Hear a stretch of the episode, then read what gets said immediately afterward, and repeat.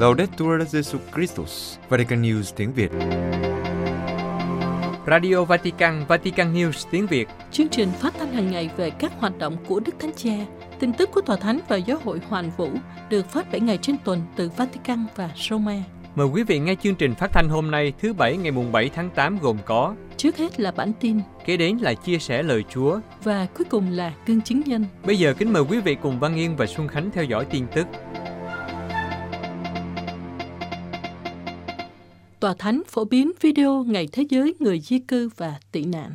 Vatican Bộ Phục vụ Phát triển Con Người Toàn diện phổ biến một video cho Ngày Thế giới Di cư và Tị nạn được cử hành vào ngày 26 tháng 9, trong đó nhấn mạnh chủ đề của ngày này, hướng đến một chúng ta luôn mở rộng hơn, học cách sống cùng nhau.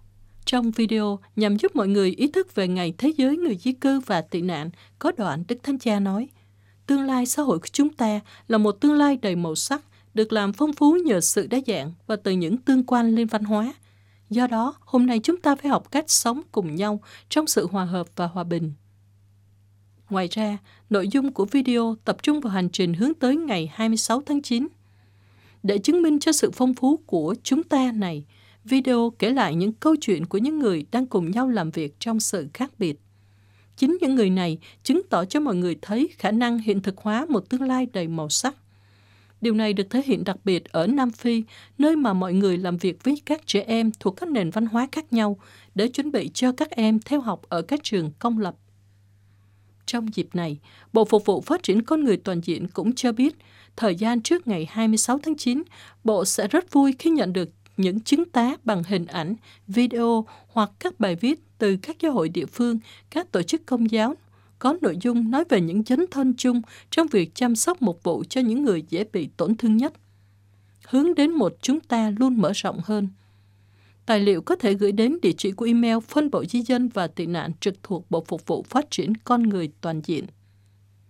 Trước đó, nhằm khuyến khích mọi người chuẩn bị tương xứng cho việc cử hành ngày này, hàng tháng, phân bộ di dân và tị nạn thuộc Bộ Phục vụ Phát triển Con Người Toàn diện đã phổ biến các tài liệu về thông tin và suy tư của các nhà thần học và chuyên gia, khai triển theo chủ đề và tiểu đề đã được Đức Thánh Cha chọn.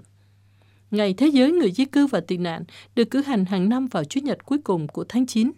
Đó là ngày dành để bày tỏ sự quan tâm và thể hiện tình liên đới đối với những người dễ bị tổn thương khi di tản, để cầu nguyện cho họ khi họ phải đối mặt với nhiều thách thức và nâng cao nhận thức về những cơ hội mà người di cư mang lại. Phép lạ tuyết tại đền thờ Đức Bà Cả năm nay có chủ đề Lòng quảng đại của Đức Thánh Cha. Roma, năm nay phép lạ tuyết lần thứ 38 vào ngày 5 tháng 8 tại đền thờ Đức Bà Cả, một trong bốn đền thờ của giáo hoàng ở Roma, nhắc nhớ phép lạ Đức Mẹ Tuyết, có chủ đề lòng quảng đại của Đức Thánh Cha. Phép lạ tuyết bắt nguồn từ ngày 5 tháng 8 năm 358, khi tuyết rơi ở trung tâm thành phố Roma vào mùa hè. Theo truyền thống, Đức Trinh Nữ Maria đã xuất hiện trong một giấc mơ của Đức Giáo hoàng Liberio, yêu cầu Ngài xây dựng một đền thờ ở nơi mà Ngài sẽ thấy tuyết. Vào sáng ngày 5 tháng 8 năm 358, giữa mùa hè, ngọn đồi Esquilino được bao phủ bởi một lớp tuyết mỏng. Đó là dấu hiệu mà mẹ Thiên Chúa đã hứa. Sau đó, tại chính nơi này, đền thờ Đức Bà Cả đã được xây dựng. Đây là nhà thờ cổ kính nhất ở Roma dành để dân kính Đức Mẹ. Theo truyền thống, thành phố Roma kỷ niệm phép lạ tuyết hàng năm vào ngày mùng 5 tháng 8 với thánh lễ trọng thể vào ban sáng để ghi nhớ sự kiện dẫn đến sự việc xây dựng đền thờ Đức Bà Cả hiện nay. Trong thánh lễ trọng thể sáng và trong giờ kinh chiều vào ngày mùng 5 tháng 8, phép lạ tuyết được tái hiện trong đền thờ và rất nhiều người đến chiêm ngưỡng. Những bông tuyết được tượng trưng bằng những cánh hoa hồng rơi từ nóc đền thờ xuống. Năm nay, phép lạ tuyết lần thứ 38 tại đền thờ Đức Bà Cả có chủ đề Lòng quảng đại của Đức Thánh Cha Francisco. Vào ban tối, một buổi trình diễn ánh sáng được tổ chức trước mặt tiền đền thờ. Đền thờ Đức Bà Cả, nơi có ảnh Đức Mẹ Tuyết, chiếm một vị trí đặc biệt trong trái tim của Đức Thánh Cha Francisco. Ngài luôn đến thăm bức ảnh trước khi bắt đầu các chuyến tông du và khi trở về. Vào tháng 3 năm 2020, khi nước Ý bị chìm trong đại dịch COVID-19, Đức Thánh Cha Francisco đã hành hương đến đền thờ để cầu nguyện trước ảnh Đức Mẹ là phần rỗi của dân thành Roma, được người Roma đặc biệt yêu kính. 24% tín hữu tin lành Mỹ không muốn tiêm vaccine. Washington, Theo kết quả khảo sát của Viện Nghiên cứu Tôn giáo Công cộng và Tổ chức Thanh niên Liên tín ngưỡng, các tín hữu tin lành chiếm đa số trong số các tín đồ của các tôn giáo không muốn tiêm vaccine. Cuộc khảo sát cho thấy những người chưa tiêm vaccine là những người đang còn do dự, lo lắng và muốn trì hoãn. Trong đó, người tin lành da trắng, người công giáo gốc Mỹ Latin, người Mỹ gốc Phi, những người sống ở các bang phía Nam chiếm đa số. Họ nói không với vaccine. Theo dữ liệu được công bố vào ngày 28 tháng 7 bởi Viện Nghiên cứu Tôn giáo Công cộng và Tổ chức Thanh niên Liên tín ngưỡng, hơn 6 tháng sau khi chiến dịch tiêm chủng chống COVID-19 được bắt đầu, các tín hữu tin lành ở Hoa Kỳ tiếp tục là nhóm từ chối nhiều nhất. Vào tháng 6, khoảng 24% những người tin lành da trắng cho biết họ sẽ không tiêm chủng, giảm so với 26% vào tháng 3. Nhưng tỷ lệ này vẫn được cho là cao. Những người tin lành thuộc mọi sắc tộc chiếm khoảng một phần tư dân số Hoa Kỳ và các viên chức y tế cho biết việc tiêm chủng của họ là điều cần thiết để làm chậm sự lây lan của biến thể Delta, nguyên nhân của sự gia tăng cấp số nhân của các ca lây nhiễm. Đối với Hoa Kỳ, việc những người tin lành da trắng không muốn tiêm vaccine không phải là điều mới, bởi vì trước đây họ cũng đã từ chối tương tự trong các đợt tiêm chủng bắt buộc khác cho trẻ em đối với bệnh sởi, quai bị và bệnh sởi Đức. Ở vị trí thứ hai trong số những tín đồ nói không với vaccine là thành viên của giáo hội các thánh hữu ngày sau của Chúa Giêsu với tỷ lệ là 19%. Ngược lại, các tín đồ Do Thái có tỷ lệ sẵn sàng tiêm chủng cao nhất 85%. Cuộc khảo sát cũng cho thấy từ tháng 3 tới nay, những người không tin tưởng vào vaccine đã giảm ở người Mỹ và trong tất cả các nhóm tôn giáo, từ 28% xuống còn 15%. Mức độ chấp nhận vaccine sau ngừa vực ban đầu đạt 80% ở người công giáo gốc Tây Ban Nha và 79% ở người công giáo da trắng. Các đảng phái chính trị cũng xuất hiện trong nghiên cứu với 19% thành viên thuộc đảng Cộng Hòa được hỏi từ chối vaccine. Điều này ở đảng Dân Chủ là 4%. Để thúc đẩy chiến dịch tiêm chủng vượt qua các rào cản của đảng phái, Tổng thống Hoa Kỳ Joe Biden đã đăng trên Twitter hôm thứ Sáu rằng vaccine đã được phê duyệt và phát triển bởi chính quyền đảng Cộng Hòa và được phân phối và quản lý bởi chính quyền Dân Chủ. Vaccine an toàn, hiệu quả cao và không mang tính chính trị nào. Trong số những người nghi ngờ vào kết quả của vaccine, nhiều người là người Mỹ gốc Phi, những người đã từng bị phân biệt đối xử trong việc chăm sóc sức khỏe. Tuy nhiên, vào cuối tuần trước, hơn nửa triệu người Mỹ đã xếp hàng để nhận vaccine. Nguyên nhân là vì sự gia tăng số ca tử vong và nhiễm COVID-19 ở những người chưa được tiêm chủng và do các quy định tại nơi làm việc của các công ty yêu cầu nhân viên phải có chứng nhận tiêm vaccine. Các cộng đoàn Philippines ở Âu Châu hành hương mừng 500 năm truyền giáo.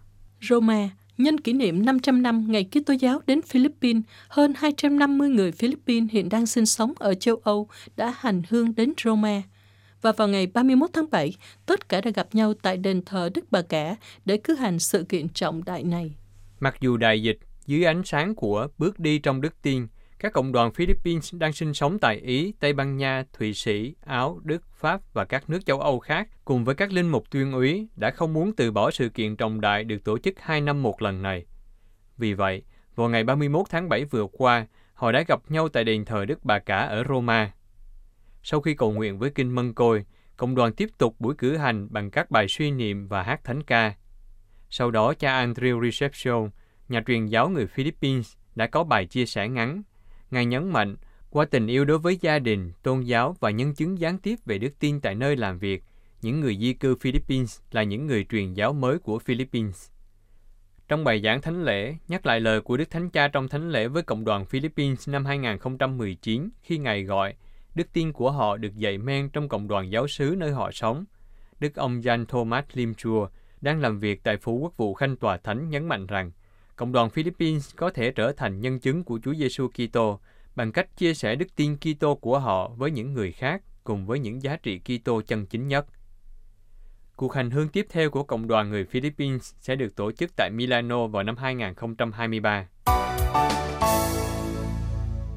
Đức Tổng giám mục của Dublin, tôn vinh linh mục đã hy sinh bản thân để cứu người thư ký.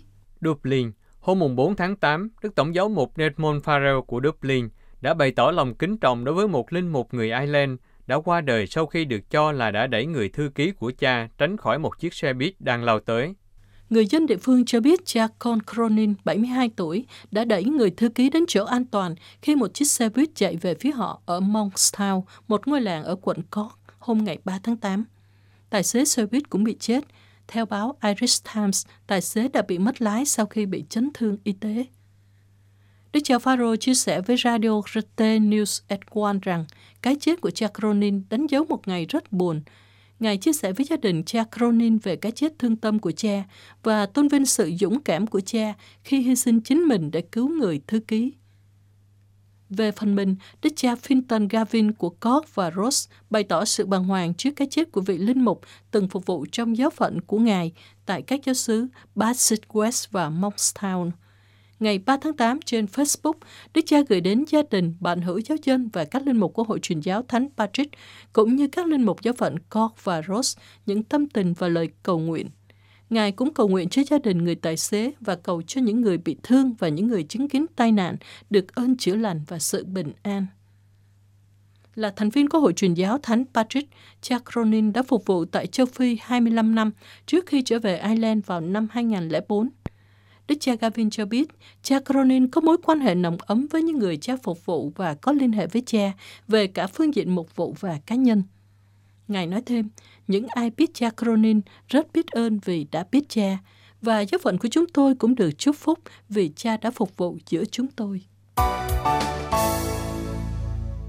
Các giáo mục Úc kêu gọi hành động để bảo vệ trái đất và người nghèo. Sydney, trong tuyên ngôn công bằng xã hội năm 2021-2022 có tựa đề Tiếng kêu của trái đất, tiếng kêu của người nghèo, được đưa ra hôm thứ Năm ngày 5 tháng 8, Hội đồng Giám mục Úc nêu bật sự cam kết nghiêm túc của mình đối với một giáo hội bền vững hơn dựa trên thông điệp Laudato Si của Đức Thánh Cha Francisco. Được gửi hướng từ thông điệp của Đức Thánh Cha Francisco về công trình sáng tạo và ngôi nhà chung của chúng ta, các giám mục cam kết thực hiện một hành trình kéo dài 7 năm, hướng đến 7 mục tiêu của Laudato Si. Trong thời gian vừa qua, Úc phải gánh chịu những trận hạn hán ngàn năm có một, mùa cháy rừng 2019-2020, lũ lụt năm 2021, chưa kể đại dịch COVID-19. Đức cha Vinh Sơn Nguyễn Văn Long, Chủ tịch quỹ ban Giám mục về Công bằng xã hội, truyền giáo và sứ vụ cho biết, chúng ta đang phải đối mặt với một cuộc khủng hoảng sinh thái, và Đức Giáo Hoàng Francisco muốn toàn thể giáo hội trên toàn cầu hành động với một tinh thần cấp bách hơn. Đức cha cho biết, ở Úc, các cá nhân, các dòng tu, trường học và các tổ chức đã làm việc về các vấn đề sinh thái trong một thời gian dài. Tôi muốn khẳng định và cảm ơn tất cả họ, đồng thời kêu gọi toàn thể cộng đồng công giáo cùng tham gia với họ. Ngài cũng chỉ cho thấy rằng, từ rất xa xưa, các thổ dân đã chăm sóc đất nước Úc và mời gọi mọi người lắng nghe và học biết cách để có thể cùng nhau chăm sóc cho toàn thể công trình sáng tạo. Tuyên ngôn của các giáo mục nói rằng, mọi người được mời gọi có cách thức mới trong suy nghĩ, cảm nhận, hiểu biết và sống. Các ngài mời gọi người công giáo khám phá tính bí tích trong công trình sáng tạo, trong việc nhận ra sự hiện diện của Thiên Chúa trong thế giới và đáp lại bằng sự ngạc nhiên và lòng kính sợ. Đức cha Vinh Sơn hy vọng tuyên ngôn sẽ khuyến khích các Kitô hữu hành động ngày càng sâu sắc và hiệu quả hơn đối với những tiếng kêu khẩn thiết của trái đất và của người nghèo. Các gia đình, trường học, giáo sứ, giáo phận và các tổ chức cũng đang kêu gọi tham gia cùng với các giáo mục trong việc đăng ký chương trình hành động Laudato Si. Trong tuyên ngôn, các giáo mục cho biết, chương trình này, một sáng kiến của Bộ Phục vụ Phát triển Con Người Toàn diện, sẽ thu thập các ý tưởng hành động từ khắp nơi trên thế giới để giúp cho các tham dự viên trong hành trình của họ. Văn phòng Công bằng Xã hội của Hội đồng Giáo mục đã tham gia phát triển chương trình này. Quý vị vừa theo dõi bản tin ngày 7 tháng 8 của Vatican News tiếng Việt.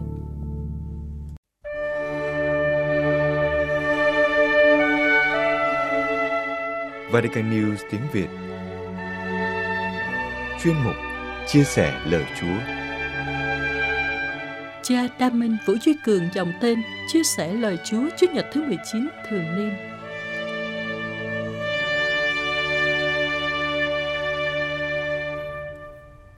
Xin kính chào quý ông bà và toàn thể anh chị em Cũng như cơm của người Việt Nam. Bánh mì là món ăn chính hàng ngày nuôi sống người Do Thái thời Chúa Giêsu. Vì lẽ đó, bánh được coi như một phần thiết yếu và là biểu tượng của sự sống.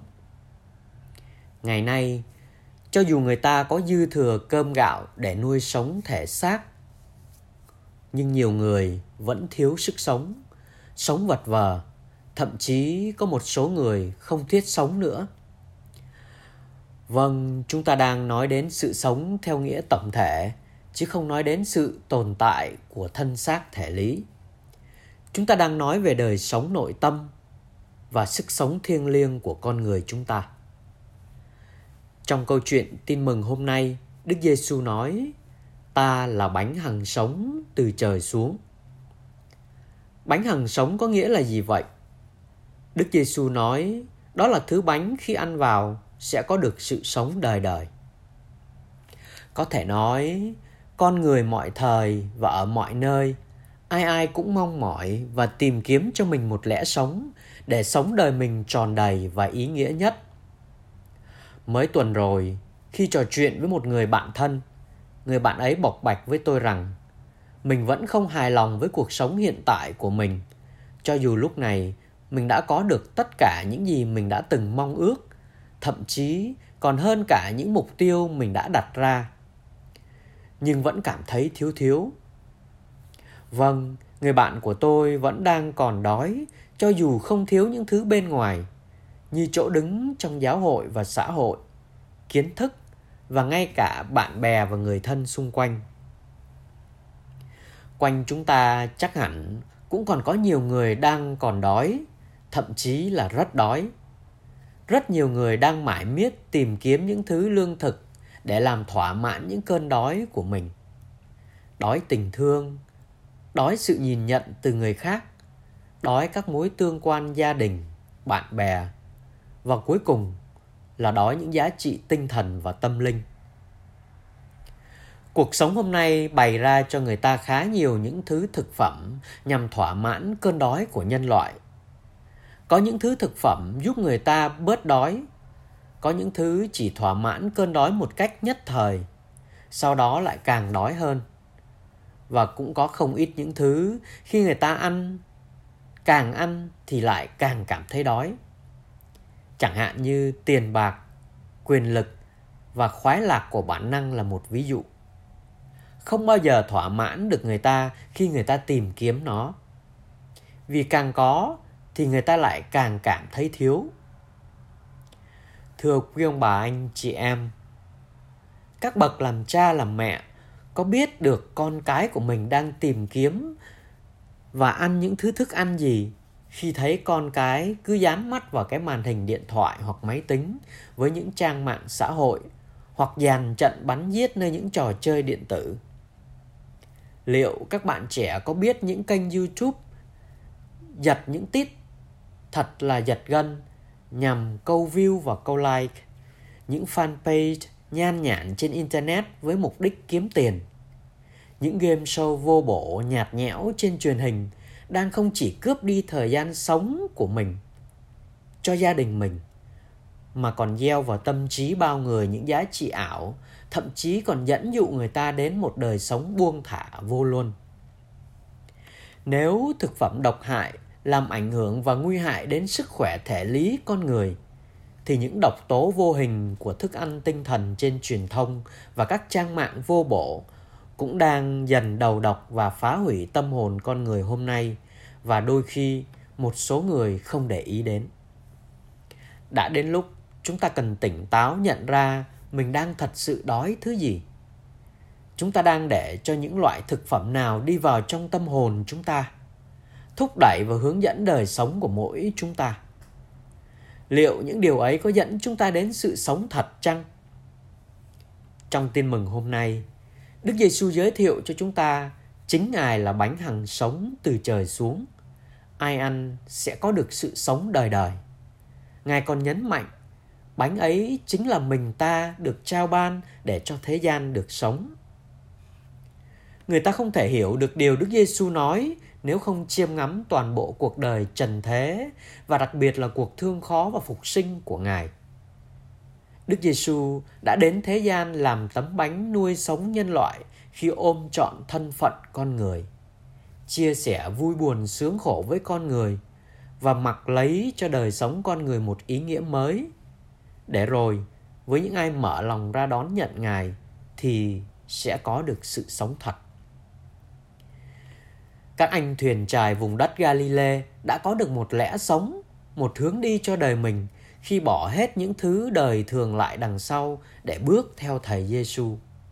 Để rồi khi được hỏi các con có muốn bỏ thầy như những người khác không thì họ liền đáp bỏ thầy chúng con biết theo ai vì chỉ có thầy mới cho chúng con những lời đem lại sự sống anh Matthew, anh Gia Kêu cũng sẵn sàng buông bỏ những thứ tưởng chừng đem lại cho mình sự sống và hạnh phúc như tiền, quyền để cất bước theo thầy và sống những giá trị như thầy sống. Người phụ nữ ngoại tình đang đối diện với cái chết cả thể lý lẫn tâm hồn đã tìm lại được sự sống khi gặp thầy Giêsu. Đi đến đâu, Đức Giêsu mang ơn chữa lành và sự sống cho những người Ngài gặp đến đó.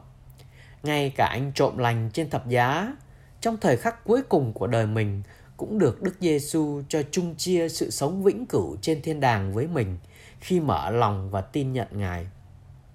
Và cuối cùng, tấm bánh là chính thân xác thầy Giêsu đã được dương cao trên thập giá, hầu trao ban cho toàn thể nhân loại sự sống vĩnh cửu.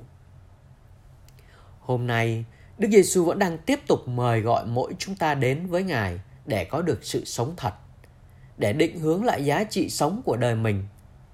Ngài vẫn đang tiếp tục mời gọi và đợi mỗi chúng ta đáp lời. Lời mời gọi của Ngài vẫn vang vọng trong thẳm sâu lòng mình nếu chúng ta lắng đủ sẽ nghe được tiếng của Ngài. Tiếng nói ấy mời chúng ta sống những giá trị của chân, thiện, mỹ. Tiếng nói ấy thúc giục chúng ta trao ban tình yêu và sự sống nơi từng chi tiết sống của đời mình, trong ơn gọi và bậc sống riêng của mỗi người. Xin cho mỗi Kitô hữu chúng ta có được kinh nghiệm gặp gỡ thâm sâu Đức Giêsu qua việc cầu nguyện với lời Chúa, qua việc lãnh nhận các bí tích để sự sống của Ngài được lan tỏa trong chính đời của chúng ta, trong từng suy nghĩ, trong từng lời ăn tiếng nói và việc làm của chúng ta.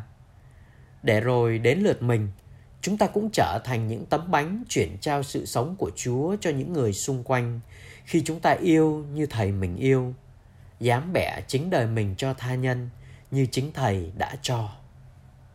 Amen.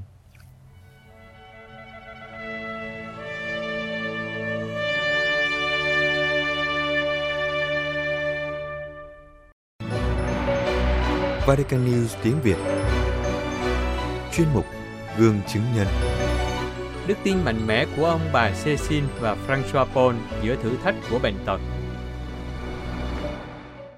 Ngày 26 tháng 9 năm 2016, ở tuổi 35, bà Cecil Fardin đã về nhà cha trên trời sau khi chiến đấu với căn bệnh ung thư tuyến nước bọt. Chồng bà, ông François Paul, đã kể với báo Alitelia câu chuyện chiến đấu với bệnh tật của vợ ông, một minh chứng tuyệt vời về đức tin và hy vọng. Quá vợ 4 năm và là cha của bốn đứa con từ 5 đến 11 tuổi. Cuộc sống của ông François Paul Fardin mang đậm dấu ấn của nghị lực và niềm tin mà người vợ Cecil của ông đã thể hiện khi bà bị bệnh ung thư tấn công. Ông làm chứng về những gì vợ ông đã cảm nhận đang xảy ra trong lòng bà, về những gì bà đã trao tặng cho người khác và cả về những dấu hiệu từ Thiên Chúa. Căn bệnh ung thư đến với bà Cecil khi bà đang mang thai. Bà đã trải qua một thử thách cá nhân kéo dài 14 tháng. 14 là con số của 14 chặng đàn thánh giá. Và trong thời gian đó, bà đã liên kết nỗi đau của mình với đau khổ của Chúa Kitô.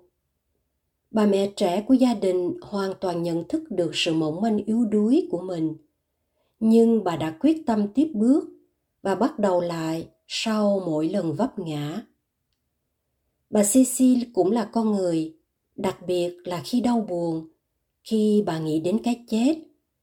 Bà đau khổ khi phải cậy dựa người khác và đau khổ vì căn bệnh của mình thật là khó khăn khi bạn là một nhà trị liệu ngôn ngữ mà lại không thể sử dụng lời nói để bày tỏ điều mình muốn và đôi khi bà bực tức đến mức tức giận vì những điều không chắc chắn về y khoa bởi sự thiếu chính xác của chồng hoặc bởi sự chậm trễ của bưu điện. Bà cũng có những lo lắng như một người mẹ của một gia đình, cẩn thận trong việc điều hành ngôi nhà, ngay cả khi bà sẽ không còn ở đó. Bà thường nghĩ về sau này và đặc biệt khuyên chồng tìm một phụ nữ đi giúp ông chăm sóc con cái trong những ngày nghỉ. Bà cũng nghĩ đến việc ghi lại những câu chuyện của mình về sự ra đời của những đứa trẻ.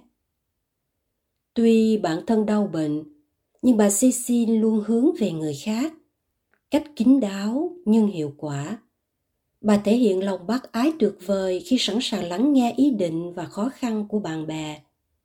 Bà ghi lại những lời xin cầu nguyện và sau đó bà nhớ đến họ trong lời cầu nguyện cá nhân của mình, của vợ chồng bà hoặc trong nhóm các bà mẹ. Ngay cả khi đã kiệt sức, bà vẫn có thể tìm được năng lượng để ở gần người khác, để lắng nghe và an ủi họ. Bà Cecil có một cuốn sổ ghi chép. Vào tháng 2 năm 2016, bà đã viết một câu của Thánh Phaolô không có gì có thể tách chúng ta ra khỏi tình yêu của Chúa Kitô. Roma chương 8 câu 39 Ông François Paul kể, lời cầu nguyện là vũ khí chính của bà trong cuộc chiến đấu chống bệnh tật. Chúng tôi đã biến lời cầu nguyện của chân phước Charles de Foucault thành lời cầu nguyện của vợ chồng chúng tôi. Vài tuần trước khi qua đời, cơn đau trở nên dồn dập và chồng bà muốn đưa bà đến bệnh viện. Nhưng bà nói, điều này không có ích gì, em phải cầu nguyện. Từ mùa hè, bà đã đọc kinh mân côi mỗi ngày. Trong thời gian đó, bà Cecil đã gắn chặt với các bí tích, xưng tội thường xuyên giúp bà nhẹ nhàng và vui tươi. Bà đã lãnh nhận bí tích sức giàu và rước lệ nhiều lần. Chúa Giêsu, mình Thánh Chúa, là tấm gương phản chiếu về sự nghèo khó của Chúa. Bà đã khóc khi chào thánh thể, nhưng cảm thấy vui sướng khi cảm nhận mình được đấng tạo hóa chạm đến trong sự yếu đuối của mình. Dù ở trong giáo xứ, ở nhà, đi hành hương hay ngồi trước tivi, sức mạnh của bà được tái tạo sau mỗi thánh lễ. Dù bệnh tật, ông bà vẫn tiếp tục thể hiện tình cảm yêu thương dành cho nhau. Bốn ngày trước khi bà qua đời, họ đã trao nhau một lời tạm biệt cuối cùng.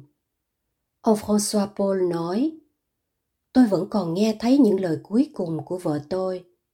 Tiếng gọi, tình yêu của tôi, khi tôi gục đầu vào trái tim cô, trong vòng tay gầy guộc của cô, trước khi tôi không thể nói được nữa. Sau đó tôi cảm thấy một cảm giác bình yên và niềm vui sâu sắc của tình yêu trọn vẹn. Đó là một kỷ niệm vô cùng ngọt ngào đối với tôi. Năm đó là cao điểm của cuộc sống hôn nhân của chúng tôi. Tôi càng cảm thấy có trách nhiệm với cô ấy và cô ấy cũng vậy với tôi. Khi một người thất bại, người kia ủng hộ người đó. Chúng tôi đã cầu nguyện cùng nhau hoặc riêng lẻ cho nhau và cho con cái của chúng tôi. Bông hoa mà tôi nhìn thấy đã hé nở. Chính là niềm hy vọng chắc chắn sự phó thác và tín thác đồng hành với cô ấy. Ngày nào có gánh nặng của ngày đó là câu nói an ủi Cecil rất nhiều. Nhắc cô nhớ rằng chúng ta ở trong bàn tay của Chúa. Cùng với ân sủng, chúng tôi đã cùng nhau cầu nguyện để ý Chúa được thực hiện. Cùng với niềm hy vọng, sự hiệp thông với các thánh cũng gia tăng trong đời sống thiêng liêng của đôi vợ chồng. Họ cầu nguyện với các vị thánh của gia đình như Thánh Teresa và cha mẹ ngài, Thánh Gioan Phaolô đệ nhị, cha Thánh Pio, chị Chiara Corbella.